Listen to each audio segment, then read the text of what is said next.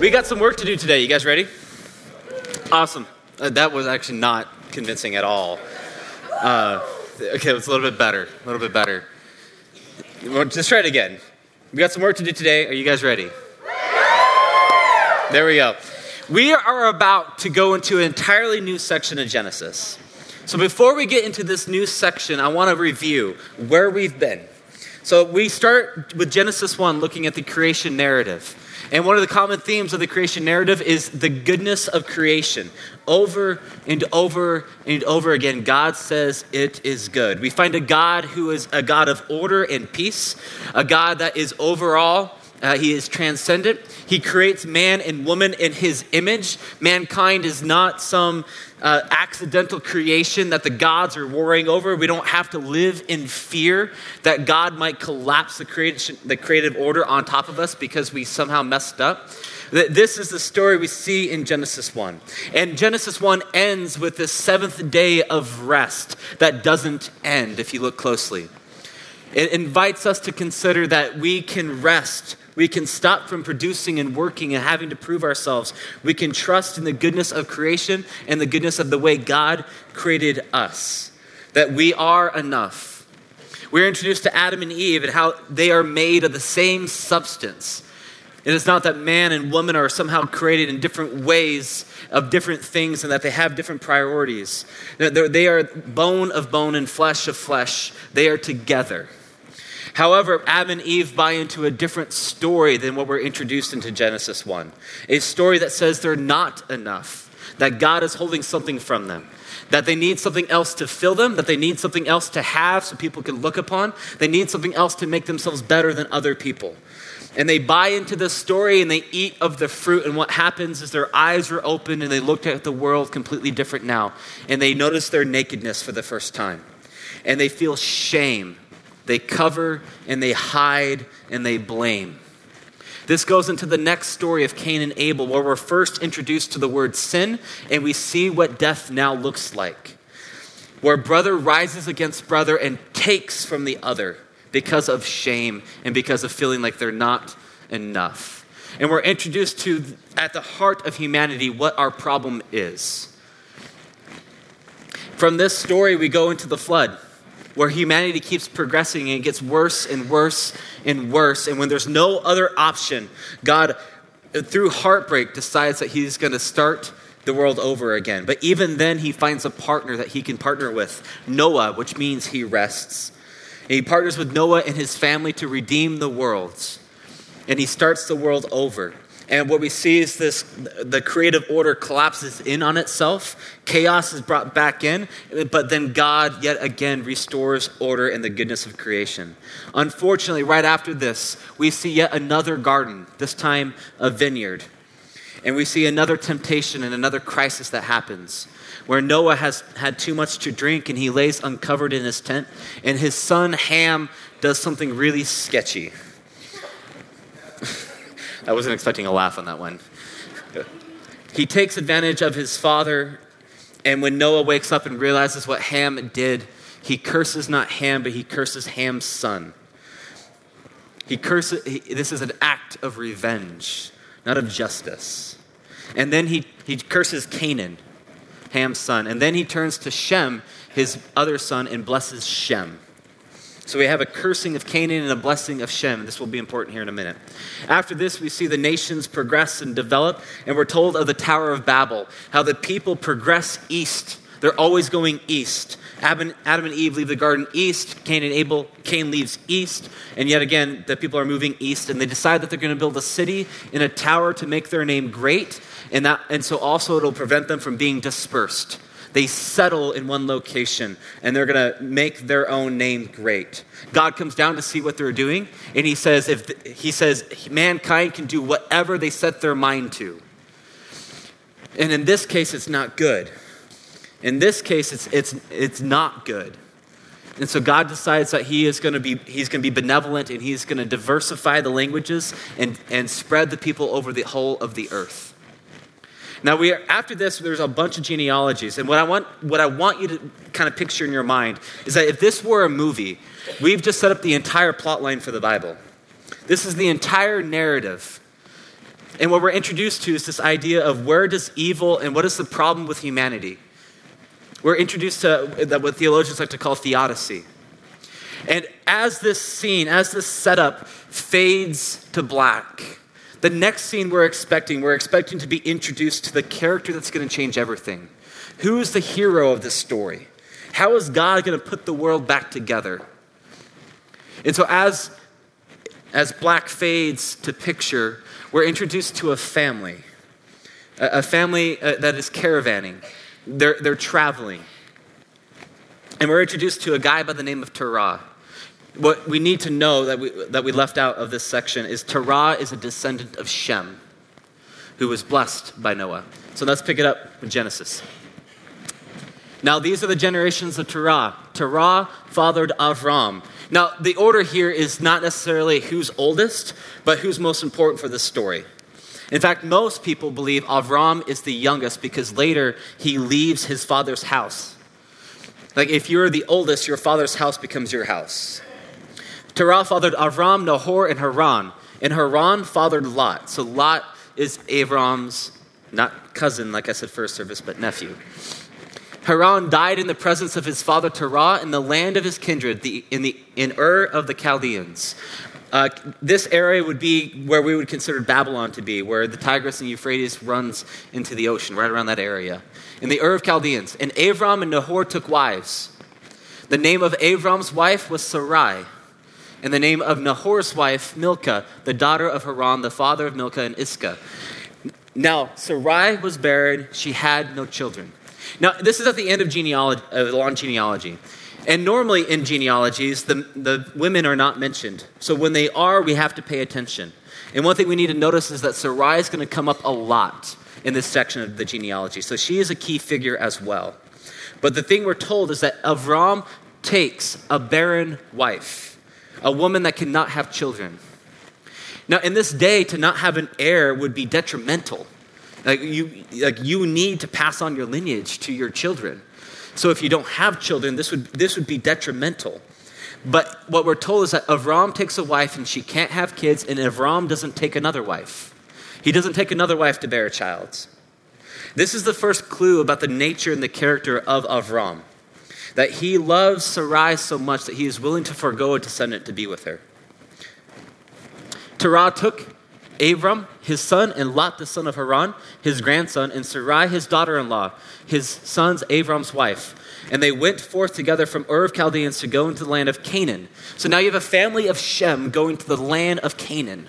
We're seeing this blessing and cursing coming together. But when they came to Haran, they settled there. About halfway, this, if, you, uh, if you're familiar with the Fertile Crescent, it's right kind of near the peak of that. They get halfway and they settle which you should be thinking of the Tower of Babel when they settle. For whatever reason, the town is named after the son that died. We're not sure if that happened beforehand or if it was just coincidence, but for some reason it seems they settle here and it's, connect, and it's somehow connected to the death of a son. The days of Terah were 205 years, and Terah died in Haran. Now, at this point, the Lord speaks. Now, what we often forget is that Avram lives, he has been raised in a polytheistic world. If you ask Avram, does he believe in God, he's going to ask you, which God? Because in his world, there's a, uh, there's a multitude of gods. And I don't know, I don't think that Avram is familiar with the Lord. I don't think he knows God. But, and so I like to picture it like uh, God just like calls him up one day from the sky and he says, Go from your country. And he's like, What? Uh, that's the way I like to see it. But this God speaks to him. And he says, Go from your country and your kindred and your father's house. His Bet Av, which is why we think that he's not the oldest, but probably the youngest. Leave your father's house. Now, what we're about to read, there's all these inclusions and references to a bunch of these stories that we've already covered. Even this reference to leave your father's house calls us back to the end of Genesis 1, where a man is supposed to leave his father's house to be united with his wife. Like we're already hearing about a man and a woman who are leaving and are united. He's called to leave his father's house and to go to the land that I will show you. And I will make you a great nation. I will bless you and make your name great. We should be thinking of Tower of Babel, how they were trying to make their own name great. And we have this reference of blessing. We just left a story about Noah blessing and cursing, so that you will be a blessing. And notice what it says I will bless those who bless you, and him who dishonors you I will curse.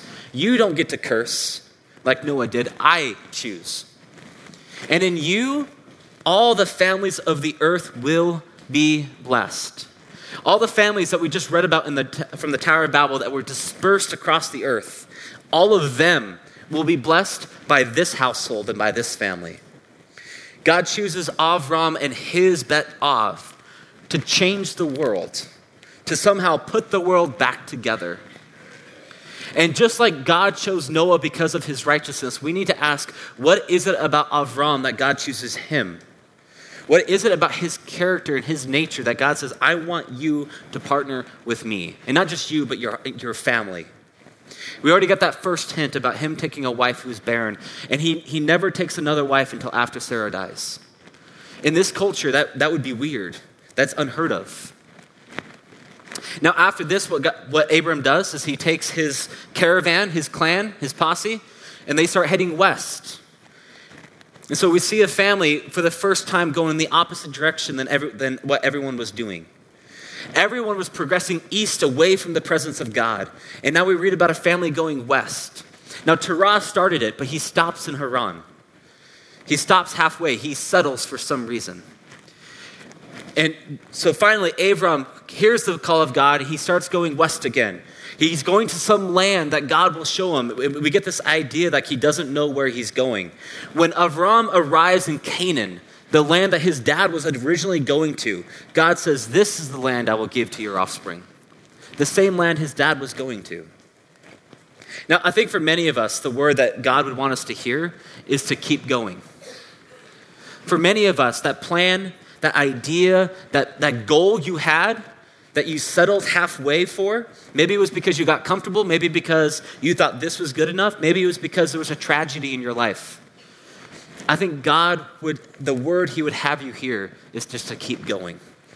Because what God wanted for you all along was that initial dream that you had. Keep going. So, Avram arrives in Canaan. God says, I will give this land to your offspring. At this point, Avram knows what, he knows two things. He will, his descendants will inherit this land, the land of Canaan, and that he's supposed to have a kid.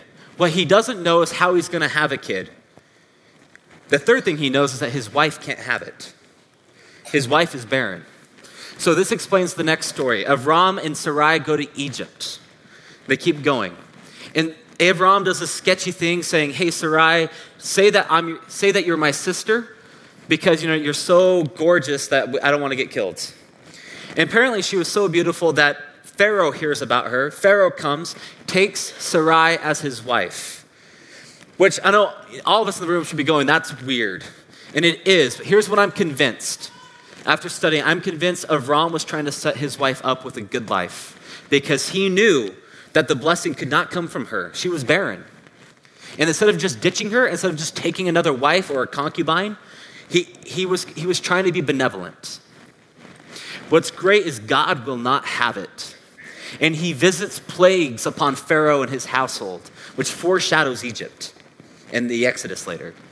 He, he casts these plagues upon his family, and Pharaoh freaks out and says, like, No, I, I can't do this.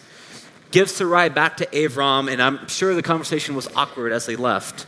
So they leave Egypt and they go back towards Canaan. As they're coming back to Canaan, the possessions of Avram and Lot have increased so much that they're always, they're always competing for resources. The, the herds of Lot and the herds of Avram take up too much space. There's never enough. And we read about two men who were in strife, a story we've heard about before that didn't end well. And here's where we see another unique thing about Avram Genesis 13. Then Avram said to Lot, his nephew, Let there be no strife between you and me, and between your herdsmen and my herdsmen, for we are kinsmen. And this is what Cain should have said Am I my brother's keeper? Yes. Is not the whole land before you? Separate yourself from me. If you take the left hand, then I will go to the right. If you take the right hand, then I will go to the left. Now, Avram does not have to do this. Avram is the patriarch. He could tell his nephew, who's part of his Bet Av, his nephew, whom he, he adopted in some sense as a son, he could tell him what to do, where to go. But he doesn't. He gives the younger the choice. And Lot lifted up his eyes and saw that the Jordan Valley was well watered everywhere, like the garden of the Lord, like the land of Egypt in the direction of Zoar. This was before the Lord destroyed Sodom and Gomorrah. So Lot chose for himself the Jordan Valley, and Lot journeyed east. He goes back in the direction they came from, which means Avram goes west. Thus they separated from each other. Avram settled in the land of Canaan. So you have a family of Shem now settling in the land of Canaan. Here's, what, here's what's cool about this little scene. When they come to the land, Avram doesn't just give Lot the choice of what land he wants, he lets Lot choose if he wants Canaan, the land God promised him. The, the blessing that God gave Avram, he says, Lot, if you want it, you can have it. Like, that's who Avram is. Avram wants to be a blessing. Even though God gave it to him, he wants to give it to others. Abram settled in the land of Canaan, while Lot settled among the cities of the valley and moved his tent as far as Sodom. Like, not something not good is about to happen. Now, the men of Sodom were wicked and great sinners against the Lord. Now, there's this other theme throughout the text that we don't have time to cover, but basically it goes like this Abraham is blessed, and then there's a mention of Sodom. Abraham is blessed, and there's a mention of Sodom. Abraham is blessed, and there's a mention of Sodom. And what we find is that from the beginning, we know Sodom is not a good city. It is full of wicked sinners who take advantage of guests. Like, we know it's not a good city. The key is what, how does Avram treat them? We go into this next story in chapter 14 where Lot, because he's so close to Sodom, when these kings from the north come down and they take captive and take the possessions from all these other cities, including Sodom, Lot and his family get taken with them. When Avram hears this, he goes in pursuit of Lot, and not just Lot, but everything the kings took from these cities. And this is who Avram is. He protects his own family, even though Lot obviously made a mistake. He jumps in and he does what is right. And he also takes the possessions back from the cities that had their possessions taken from them. Then the next story, he come, uh, as he comes back and he brings all these possessions, he has this interaction with Melchizedek, the king of Salem, who is a priest of God Most High, which tells you God at, has been at work in this land before Avram. We don't know what it means, we don't know what he's been doing, but God has been trying to do something in this area. And so he gives a tithe to Melchizedek. And then right after this, there's this interaction with the king of Sodom. And Avram refuses to take any reward for himself. He, he makes sure the guys are fed, he gives back all the possessions, and he makes sure, though, the people that helped him get their cut. But for himself, he takes none. It's from this story that we jump into the next section, where God says this in Genesis 15. After these things, the word of the Lord came to Avram in a vision Fear not, Avram, I am your shield. He just fought a battle. And he didn't take a reward. So God says, Your reward shall be very great. But Avram said, O Lord God, what will you give me? For I continue childless, and my heir of my house is Eliezer of Damascus, which he took a guy from Damascus to be his heir. Not, not an extended family member, not someone from uh, Ur of Chaldeans, but someone from Damascus. When, when Avram goes to war, he rallies his trained men that he has with him, over 300 trained men, which gives you an idea about how big his family is, even though he has no kids. Because apparently he's just adopting everyone. And Abraham said, Behold, you have given me no offspring, and a member of my household will be my heir. And behold, the word of the Lord came to him. Next slide. This man shall not be your heir. Your very own son shall be your heir. And he brought him outside. And I picture like Lion King. Um, Simba. And said, Look toward the heaven and number the stars, if you are able to number them. Then he said to them, So shall your offspring be. And Avram believed the Lord, and he counted it to him as righteousness, which makes us think of Noah. Now, here's the difference, though. Here's the thing that we need to stop and pause and consider. These four chapters cover 11 years.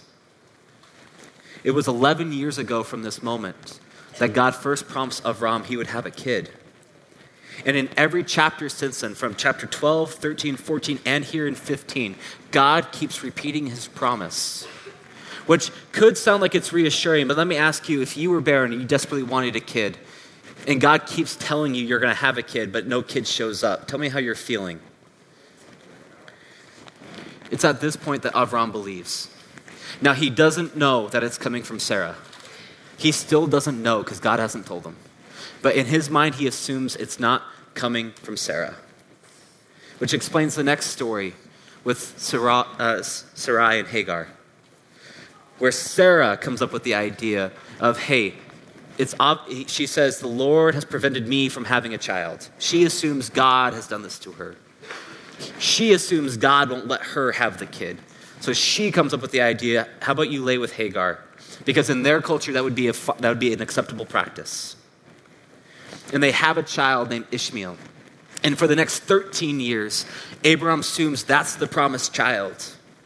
And then God shows up again saying, he, when he changes Avram's name to Abraham, and he changes Sarai's name to Sarah, he says, I will make Sarah a great nation. From her will come the child. And Avram laughs and says, May Ishmael live forever before you because for 13 years, his only child, he thought, he thought this was the child that came from Hagar, which came from, who came from Egypt. But God says, no, it's Sarah, because Sarah is crucial to the story. God chose a barren woman to bear a child from which a family, a Bet Av, would come into the world and change everything.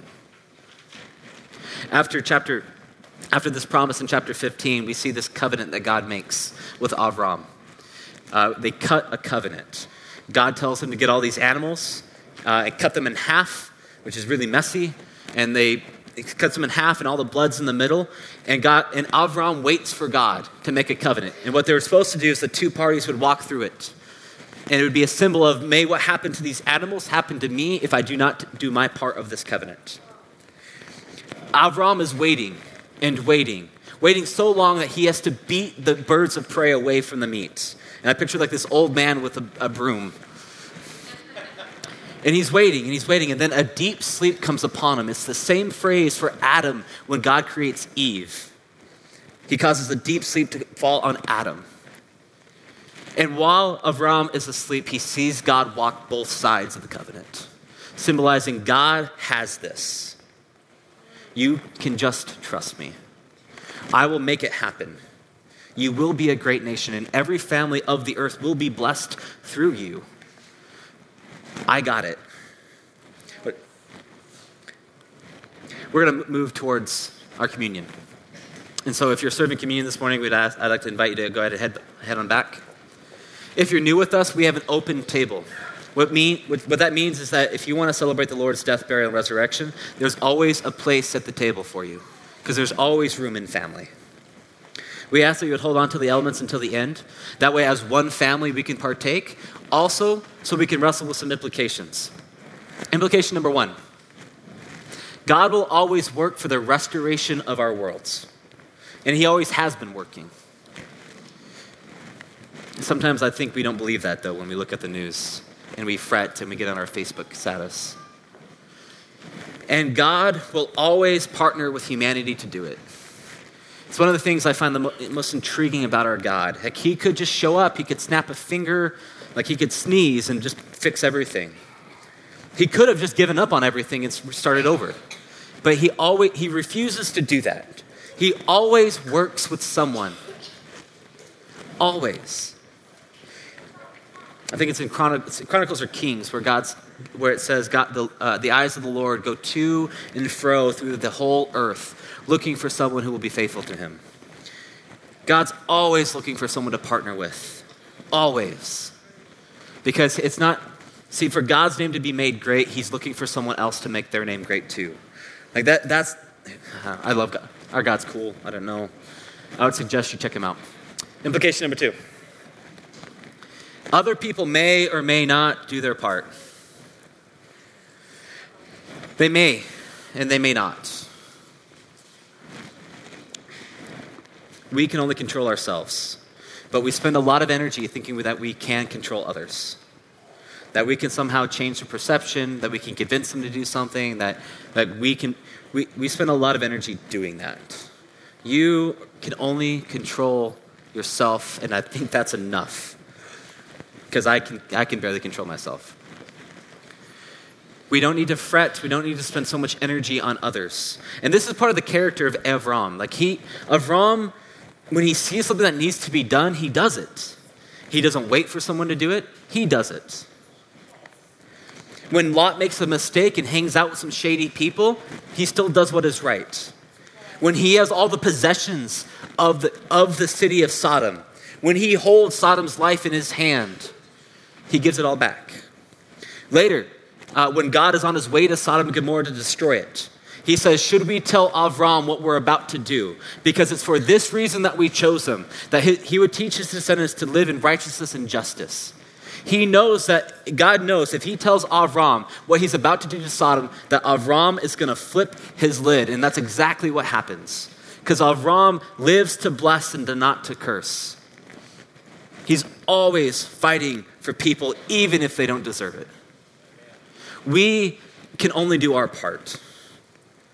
Others may or may not do theirs. Third implication God often works through our bad situations to bring about good. And this isn't to minimize the pain. This doesn't mean that we're trying to find a cheap, quick, easy answer that can just, so we can move on from the questions.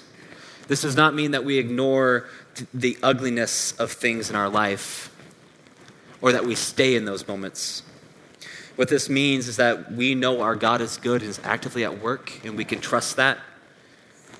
And so we're going we're gonna try to find some way to tell a good story through this. Um, I always think of Jace Malik when he got cancer and lost his leg and could no longer play football.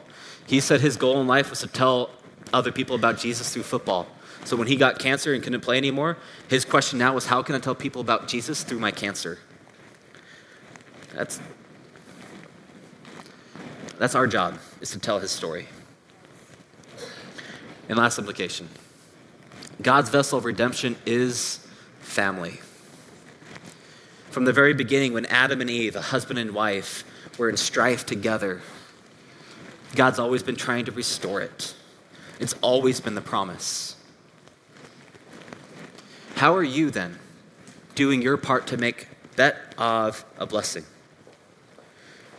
It doesn't matter if you're single, it doesn't matter if you're old, it doesn't matter where you're at, you're part of a family. You're called to be part of a family. It's the, it's the, it is the metaphor for the church, God's family.